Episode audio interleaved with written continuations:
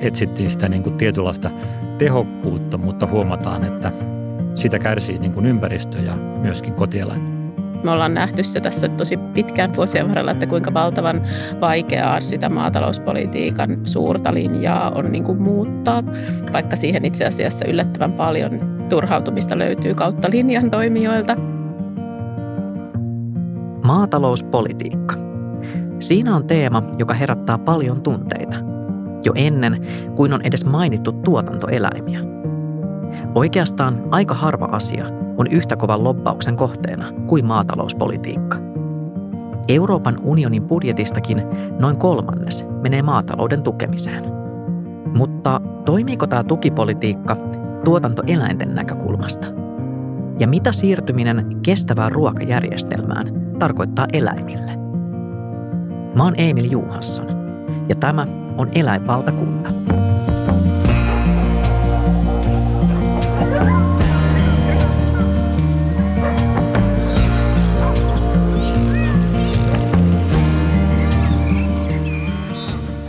Tervetuloa Eläinvaltakuntaan. Suomen ympäristökeskuksen erikoistutkija Annika Lonkila.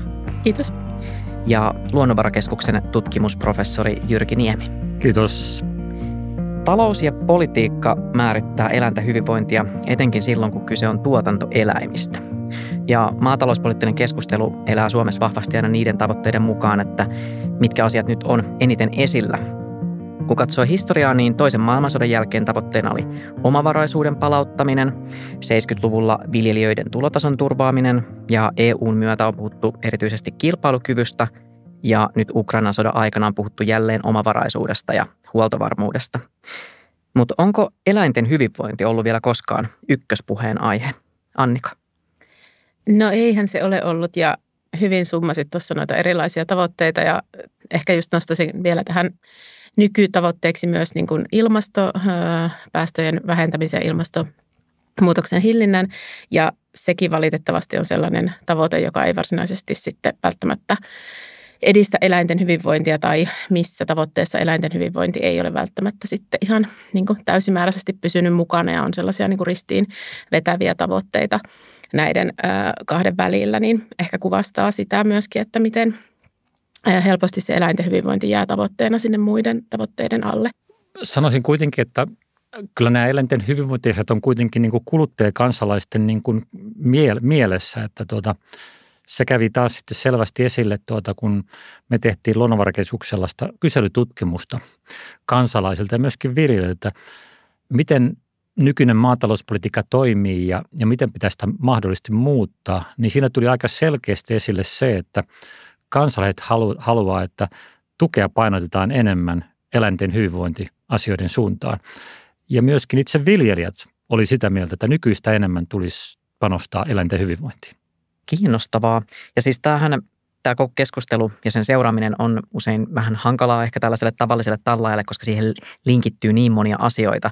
Ja iso teema on just myös ympäristö, kuten Annika sanoit. Ja ja tuosta, että on tiettyjä ristiriitoja ehkä just niiden päästövähennysten ja sitten eläinten hyvinvoinnin suhteen, niin mitä esimerkkejä tästä olisi?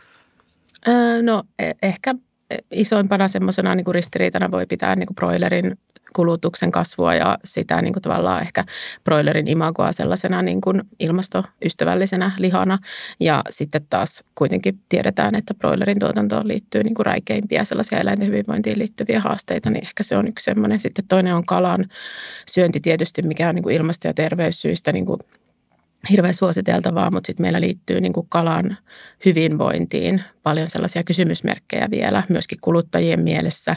Se on ehkä vähän sellainen sokea piste ja sitten myöskin niin kuin ehkä jos ajatellaan, että kuinka paljon vaikka ihan vaan siihen kalojen hyvinvoinnin tutkimukseen ohjataan resursseja, niin sekin on aika vajaavaista, että tämmöisiä tulee mieleen.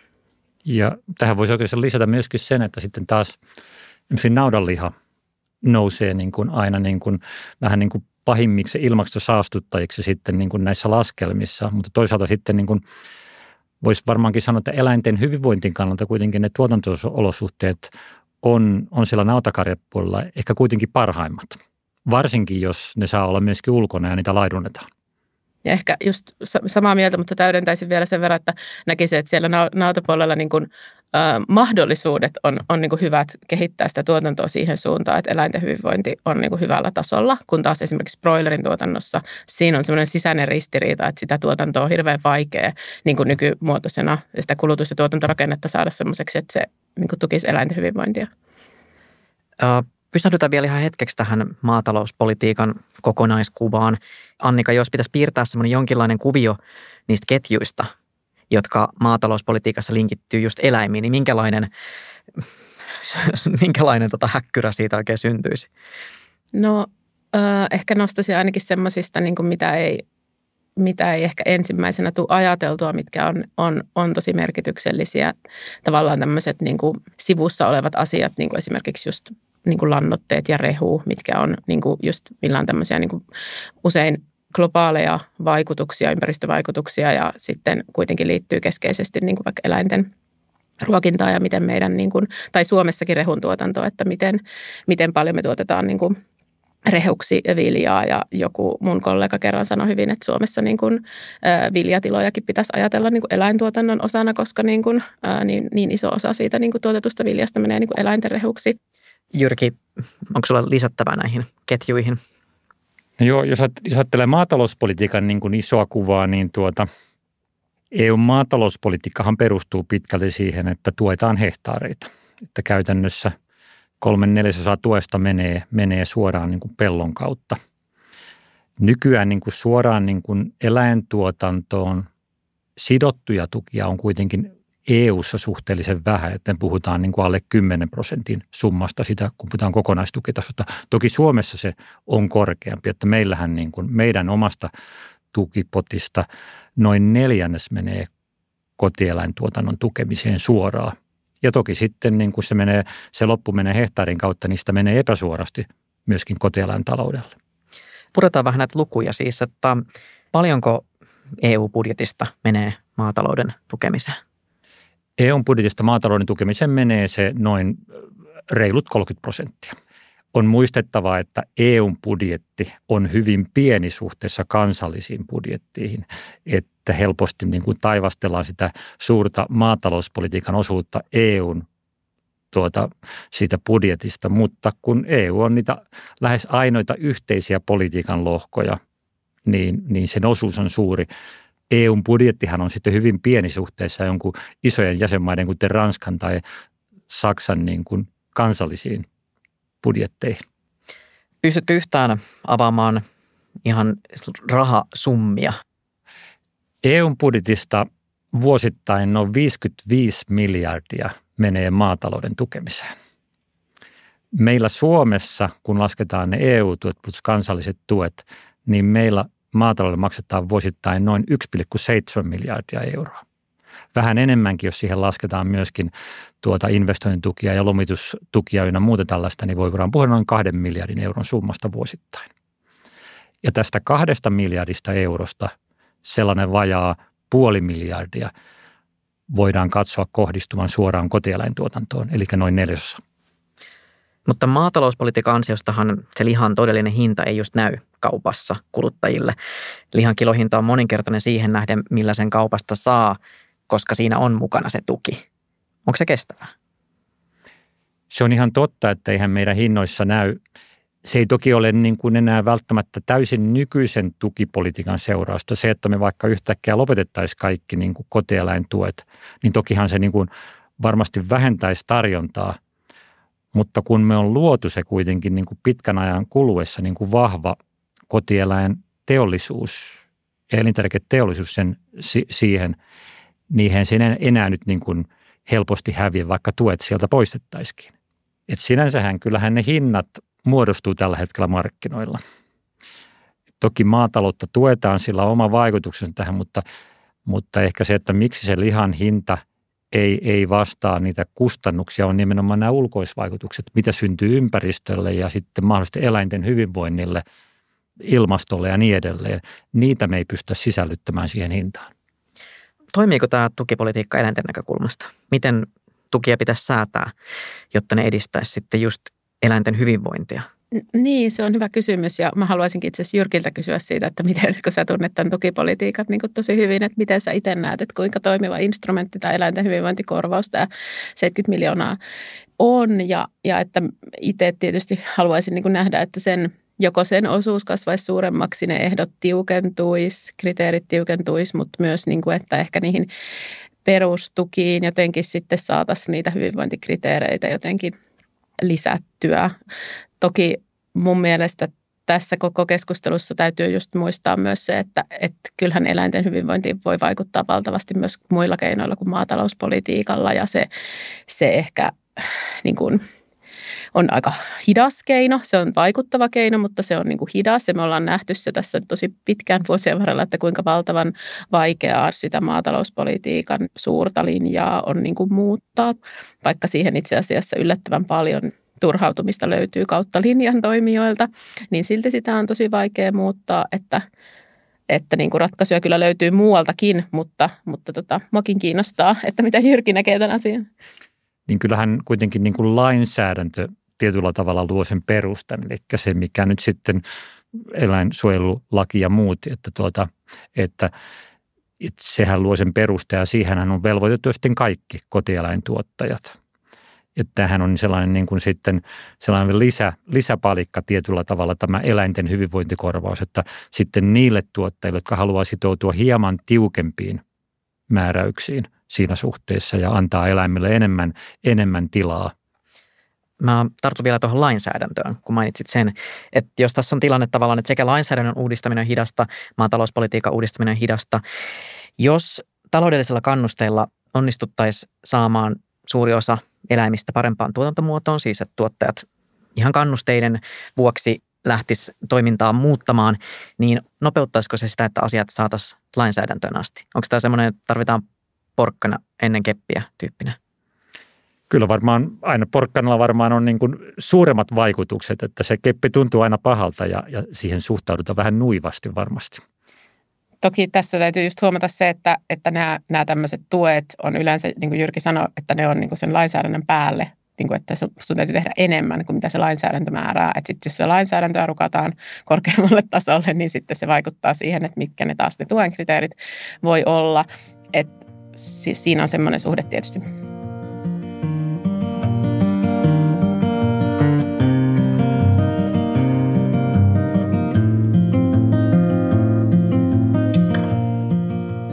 Suomessahan törmää usein käsitykseen, että täällä eläintuotanto olisi kansainvälisillä mittareilla erityisen laadukasta ja myös hyvinvoinnin mittareilla.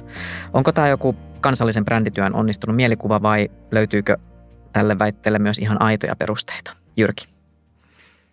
No tässä on varmaan, että musta tuntuu, että jokaisessa jäsenmaassa EU-ssa niin kuin aina niin kuin mainostetaan sitä omaa kotieläintuotantoa ja omaa maataloutta, että se on aina puhtainta ja parasta. Ja niin me tehdään tietysti meillä Suomessakin ja, ja välillä se, siihen ei löydy perusteita.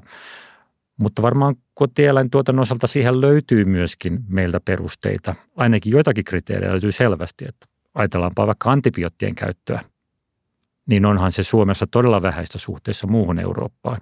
Että, että sillä tavalla ja, ja siinä varmaan niin kuin myöskin, että jos ajatellaan eläintiheyttä suhteessa peltoalaan meillä, niin, niin se on edelleen suhteellisen matalalla taholla. Kyllä se eläintiheys on niin kuin tuolla Keski-Euroopassa jo huomattavasti kovempi ja muualla maailmassa.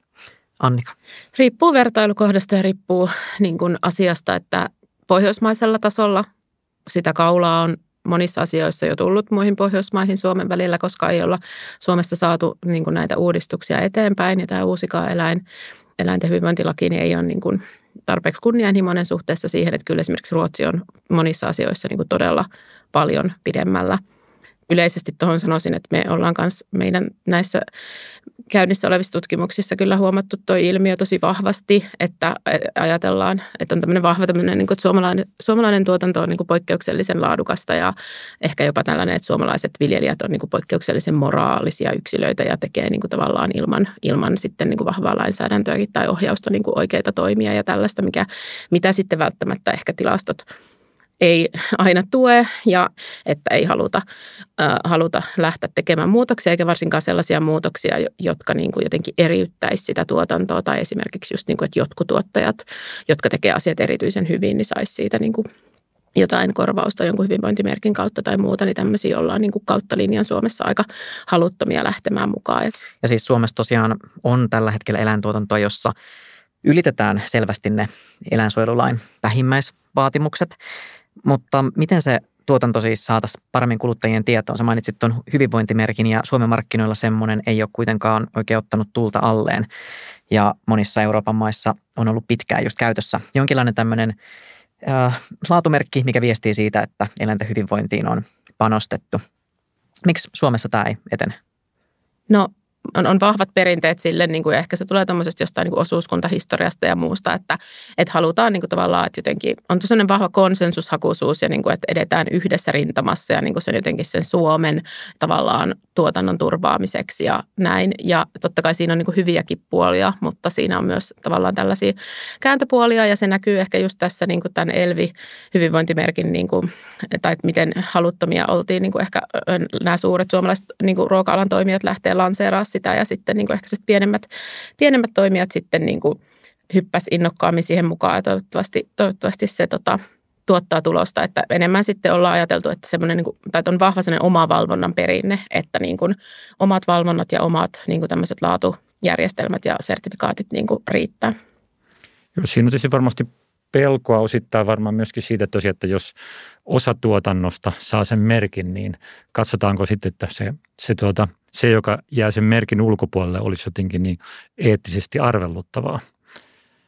Ja toinen asia varmaan on myöskin se, että näkeekö sitten tuota alan toimijat, että tästä merkistä on sitten jotain hyötyä. Et Suomessa on myöskin vähän sellainen piirre kuluttajilla mun mielestä, että niillä on aika vahva luottamus siihen kotimaiseen tuotantoon – että ne vähän niin kuin odottaa vähän automaattisesti, että myöskin ne eläinten hyvinvointiasiat on hoidettu täällä kuntoon lainsäädännön ja mahdollisesti tukipolitiikan toimin. Ja siihen voidaan luottaa, eikä tarvita enää ylimääräisiä merkkejä. Että siinä on vähän tällaistakin nähtävissä.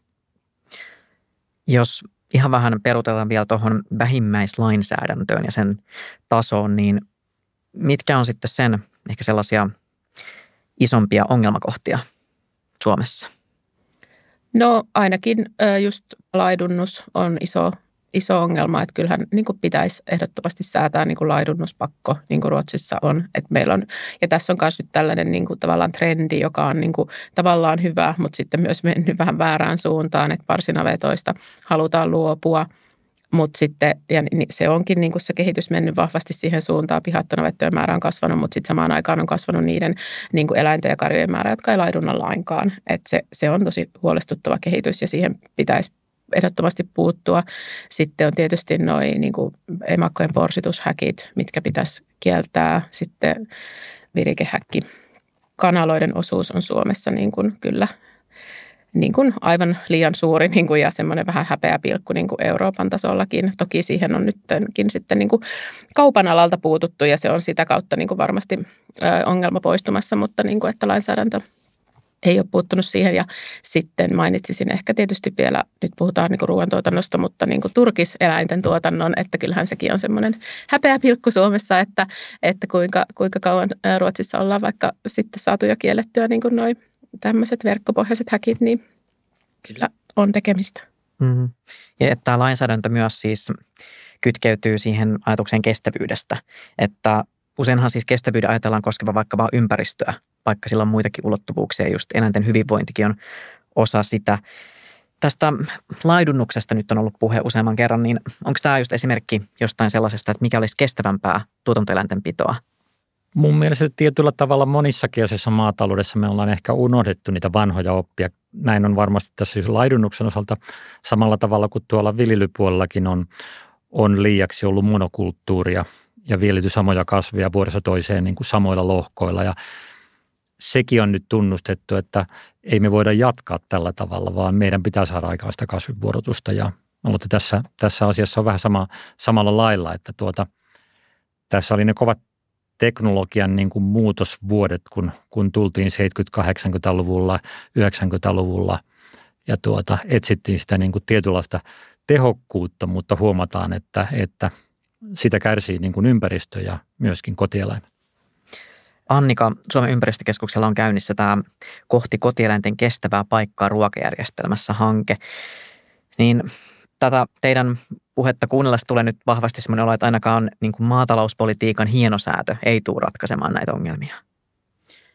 Ei, ei tule ratkaisemaan, niin kuin just sanoinkin, että, että, ja niin kuin, että muutenkin maatalouspolitiikalla niin kuin voidaan vaan tiettyyn pisteeseen asti koko tätä ruokajärjestelmää muokata, että paljon, paljon muutakin siihen vaaditaan. Ja siis tämä meidän hanke tosiaan lähtee koko tuosta ideasta liikkeelle justiinsa, että tämä nykyiset ratkaisut, jotka perustuu tällaiseen niin kuin erinäisten asioiden hienosäätämiseen, niin ei tuu ratkaisemaan tätä ongelmaa, joka on tämmöinen systeeminen järjestelmätason ongelma. Ja niin kuin hauska huomata, että, että tosi laajasti niin kuin eri toimijoiden kesken – ihan niin kuin maatalouden edunvalvontajärjestöistä ja muualta, niin se niin kuin tunnustetaan kyllä niin kuin tämmöisen systeemisen muutoksen tarve ihan, jos katsotaan vaikka niin kuin jotain just viljelijöiden asemaa arvoketjussa ja tuotannon kannattavuutta ja muuta ja niin kuin nähdään, että, että sitä systeemistä muutosta tarvitaan, mutta totta kai se systeeminen muutos on ihan valtavan suuri ja semmoinen niin kuin kompleksinen asia, niin niin kuin mun mielestä se on hyvä huomio, mitä tutkimuksessa on niin tällaisista isoista murroksista on niin kuin pohdittu, että aika usein sitten ne ratkaisut, niin kuin joita esitetään, tai että kun huomataan, että on nyt joku tämmöinen kriisi ja tarvittaisiin tällaista isoa muutosta, niin sitten niin kuin, ää, tulee vähän sellainen paniikkitila, että aletaan niin kuin kaasupohjassa niin kuin jatkamaan siihen, niitä samoja ratkaisuja siihen suuntaan, mitä on aikaisemminkin käytetty. Ja sitten se itse asiassa niin kuin pahentaa sitä tilannetta kuin, äh, niin kuin löytää sitä ratkaisuja siihen, niin, niin ehkä nyt olisi semmoisen niin pysähtymisen paikka ja sen pohtiminen, että päästäänkö me näillä vanhoilla ratkaisuilla, eli, eli tarkoitan sillä niin kuin tavallaan tällaista jatkuvaa tuotannon tehostamista ja niin kuin vahvaa ulkoisiin tuotantopanoksiin perustuvaa niin kuin järjestelmää, niin päästäänkö me sillä peruslogiikalla niin kuin koskaan ratkaisee tätä, tätä ongelmaa vyyhtiä. Joo, ju, juuri näin kuin Annika sanoi, että tosiaan tässä – että ensinnäkin niin maatalouspolitiikkaan kohdistuu välillä vähän liiankin suuria odotuksia, että sillä me nyt tämä maailma ja maatalous ja koko ruoajärjestelmä muutetaan. Että tokihan on merkittäviä tukisummia, mitä maataloudelle maksetaan, ja niitä voidaan kohdistaa paremmin niin, että saavutetaan niitä tavoitteita, mitä yhteiskunta haluaa. Mutta ei kuitenkaan pidä ajatella, että sillä tukipolitiikalla yksinään tämä ruokajärjestelmä muuttuu. Että kyllä siinä itse asiassa vaan tarvitaan niin kuin juuri sitä, että tätä systeemistä muutosta, jolloin niin kuin kaikki toimijat tietyllä saadaan sitoutumaan siihen muutokseen. Toki silloin se tukipolitiikkakin tulee osaksi sitä muutosta, mutta että se ei, ei tapahdu yksinomaan sen, sen kautta. Ollaanko tässä nyt kuitenkin umpikujassa vai siis kenen ovelle pitää mennä koputtelemaan, kun kenellä lopulta olisi valtaa pistää näitä asioita liikkeelle? Mitä tahoja on? No mä näen kaksi niin kuin, suuntaa ehkä tässä nyt itse, että nyt on kuitenkin niin kuin, se tilanne, että EU:ssa on niin kuin, monenlaista muuta aika kunnianhimoista, niin kuin esimerkiksi ympäristö- ja ilmastoon liittyvää lainsäädäntöä, joka asettaa aika paljon paineita esimerkiksi yrityksille, varsinkin niin kuin, mitä suuremmista pörssiyrityksistä puhutaan, niin kuin ruokajärjestelmässäkin.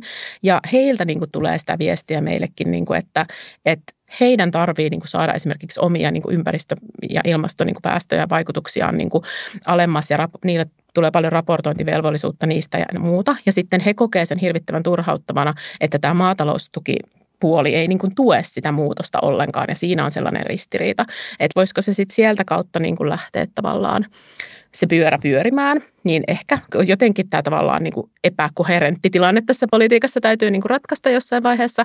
Ja sitten ehkä vähän se toinen pointti, mikä vähän tuota samaa suuntaa on niin kuin muutenkin näiden suurien elintarviketeollisuuden yritysten ja kaupan alan yritysten rooli. Että mä laittaisin sitä niin kuin vastuuta ja semmoista myös niin kuin semmoista kansalaispainetta ja julkista niin kuin vastuuta enemmän niin kuin sitä keskustelua sinne, että, että mikä on niin kuin heidän – vaikutusvalta ja rooli niin kuin näihin eri, eri niin kuin kestävyyden alle meneviin kysymyksiin ja että voisiko he, heillä on tapana mennä aika paljon niin kuin kuluttajien taakse. no mehän tehdään sitä, mitä kuluttajat haluaa, mutta heillä on myös ihan hirvittävän suuri valta siihen, että mitä vaikka kuluttajat kaupasta oikeasti ostaa ja haluaisin niin kuin nähdä, että he ottaisivat niin kuin sitä vakavammin ja näkisivät niin kuin laajemmin sen oman yhteiskuntavastuunsa kuin sitä kautta, että mikä pystytään kuluttajilta ulosmittaamaan suoraan. Että he, tekis, että he monesti ajattelee, että he voi tehdä vain sellaisia valintoja, jotka pystytään sitten siinä hinnassa ulosmittaamaan ja sehän ei ole hirvittävän helppoa, niin laittaisin sitä vastuuta niille toimijoille, joille, joille myös se ää, taloudellinen valta siinä ketjussa kasaantuu.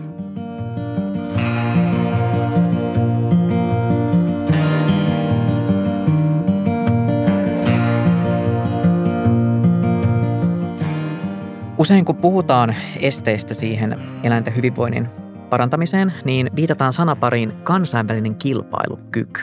Että uhkakuva on siis se, että jos Suomessa asetetaan ne eläinten hyvinvointilainsäädännön minimivaatimukset korkeammalle kuin muualla EU:ssa, niin sitten se kotimaisten tuotteiden hinta nousee ja kuluttajat siirtyy halvempien tuontituotteiden pariin. Mutta miten on siis, onko Suomella mahdollisuuksia tiukentaa kansallisesti sitä lainsäädäntöä vai pitääkö tässä nyt vaan kulkea sitten aina sen EUn lainsäädännön kehityksen tahtiin? Kyllä me toki aika pitkälti olemme riippuvaisia siitä, mikä se EUn lainsäädäntö on ja mikä on se, niin kuin se minimilainsäädäntö, koska me eletään EUn sisämarkkinoilla. Jos tuote on hyväksytty yhdessä jäsenmaassa, niin se voi vapaasti liikkua käytännössä myöskin muihin jäsenmaihin. Ja jopa jos katsotaan EUn ulkopuolella tuotteita, niin silloinhan kyllä EUhan määrittää ne standardit, millä kriteerillä ne tuotteet tulee EU-markkinoille. Ja jos ne tulee yhteen jäsenmaahan, niin ne voi tulla myöskin muihin jäsenmaihin, kuten Suomeen. Et siinä mielessä tämä kilpailukykyaspekti on toki ihan sinänsä perusteltu ja näin voi käydä. Toki sitten myöskin tuota, jos katsotaan niin kuin taaksepäin, niin yleensähän niin kuin ympäristölainsäädännön tiukentaminen on kuitenkin johtanut siihen, että ne maat, jotka on sitä tiukentaneet, on pystynyt hyötymään siitä. Että sitten kuluttajat on kuitenkin niin kuin ollut, ollut myöskin sitten mukana tässä, tässä kehityksessä ja on, on halunnut, että näin, näin tapahtuu. Ja kyllähän toki nyt EU-ssa kuitenkin minimilainsäädäntö on nyt kuitenkin niin kuin suht korkealla tasolla suhteessa niin kuin sitten taas globaaliin tasoon.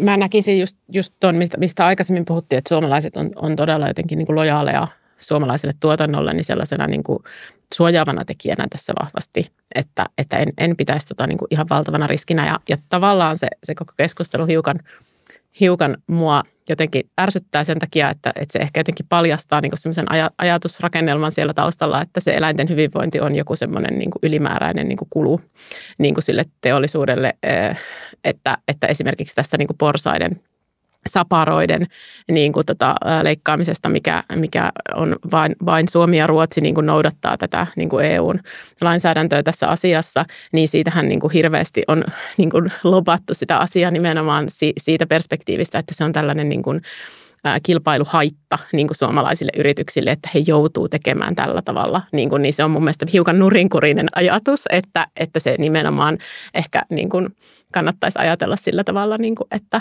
että me toimitaan oikein ja se on nimenomaan sellainen paltti eikä, eikä niin kuin haittaa.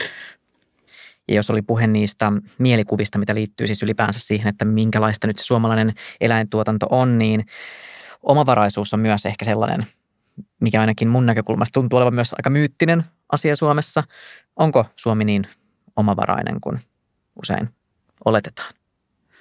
Se on vähän, että mitä me omavaraisuudella tarkoitetaan juuri näin. Näinhän se on, että kunhan me ei enää tässä maailmassa olla omavaraisia oikeastaan missään. Että mitä tahansa me melkein tehdään, niin me joudutaan jotain ainesosia ja panoksia tuomaan myöskin ulkoa. Että – Suomen niin kuin tämä korkea tuotanto-omavaraisuus ruoantuotannossa perustuu nimenomaan tällaisiin tuotanto-omavaraisuustarkasteluissa. Katsotaan, että no niin, minkä verran kulutetaan maitotuotteita. No me tuotetaan suurin saman verran täällä Suomessa. Tai, tai lihaa, tai viljatuotteita, jota, jota, jota niin kuin meillä viljaa tuotetaan selvästi yli oman tarpeen.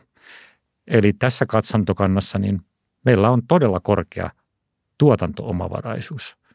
Mutta toki sitten on hyvä katsoa, että entäs sitten tuotantopanosten suhteen? Että me tarvitaan kuitenkin aika paljon lannoitteita, lannoitteiden raaka-aineita, jotta me saadaan ylläpitettyä korkea tuotannon taso siellä, siellä vilja, viljapellolla ja tuota rehupelloilla.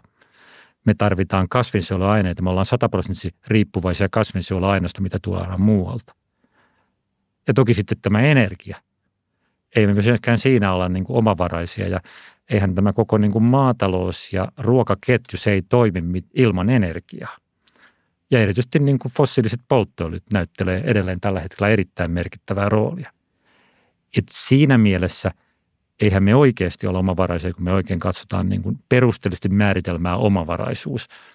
Ja myöskin tämä huoltovarmuus kysymyksen nouseminen uudestaan agendalle on ehkä sellainen asia, joka on entisestään sitten vahvistanut sitä nykymuotoisen tuotannon niin kuin, turvaamista ja sitä niin kuin, tuotannon tehostamista entisestään, eikä välttämättä sitten omiaan. Tai vaikka siinä voisi olla itse asiassa ehkä avaruutta tällaiselle asialle, että alettaisiin vähän uudestaan miettimään sitä – mitä se huoltovarmuus voisi tarkoittaa ja miten sitä voisi parantaa, niin sitä ei ole kyllä ollut ilmassa mun mielestä, että olisi menty siihen suuntaan, että olisi mietitty, että vaikka miten jonkun luonnonmukaisen tuotannon tai kasviproteiinien viljelyn kautta voitaisiin parantaa huoltovarmuutta, niin mikä voisi vaikuttaa positiivisesti myös eläinten hyvinvointiin, niin en ole nähnyt sellaista keskustelua kauheasti.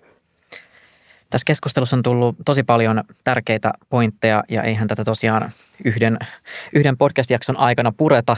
Paljon jää edelleen auki, mutta siis systeemistä muutosta, sitä kaivataan. Tähän loppuu vielä kysymys kuitenkin, jonka muotoilu mä tiedän aina ahdistavan tutkijoita, mutta mä esitän sen silti. Jos olisit diktaattori, niin minkä eläinten hyvinvointiin liittyvän asian muuttaisit ensimmäiseksi suomalaisessa maatalouspolitiikassa?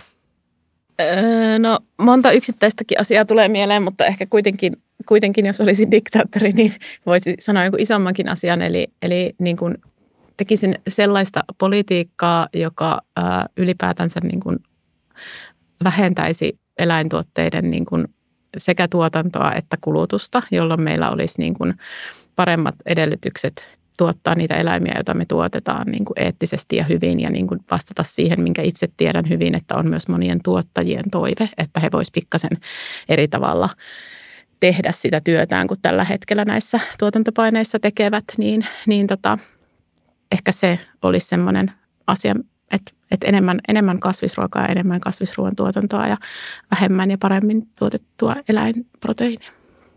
Jyrki. Annika muotoili kyllä nyt aika, aika hyvin tämän jo, että kyllä mäkin näen, että tuota, itse asiassa niin kuin se iso ja näin jopa niin kuin väistämättömänä kehityksenä sen, että tuota, meidän täytyy niin kuin mukautua siihen, että me täällä rikkaissa, vauraissa länsimaissa niin kuin vähennetään maito- ja lihatuotteiden kulutusta. Syödään enemmän kasviperäisiä ruokia, että, tuota, että silloin jos olisi diktaattori, niin silloinhan sen pystyisi sitten niin kuin ohjaamaan sen kehityksen nopeammin siihen suuntaan, koska tutkijana ei sitten taas usko, että se tulee tapahtumaan kovinkaan niin kuin nopsasti. No, toivotaan sellaista utopiaa, että te kaksi voitte vaikka yhdistää voiman ja toimia yhdessä diktaattoreina. Hei, kiitos Annika ja kiitos Jyrki. Kiitos. Kiitos.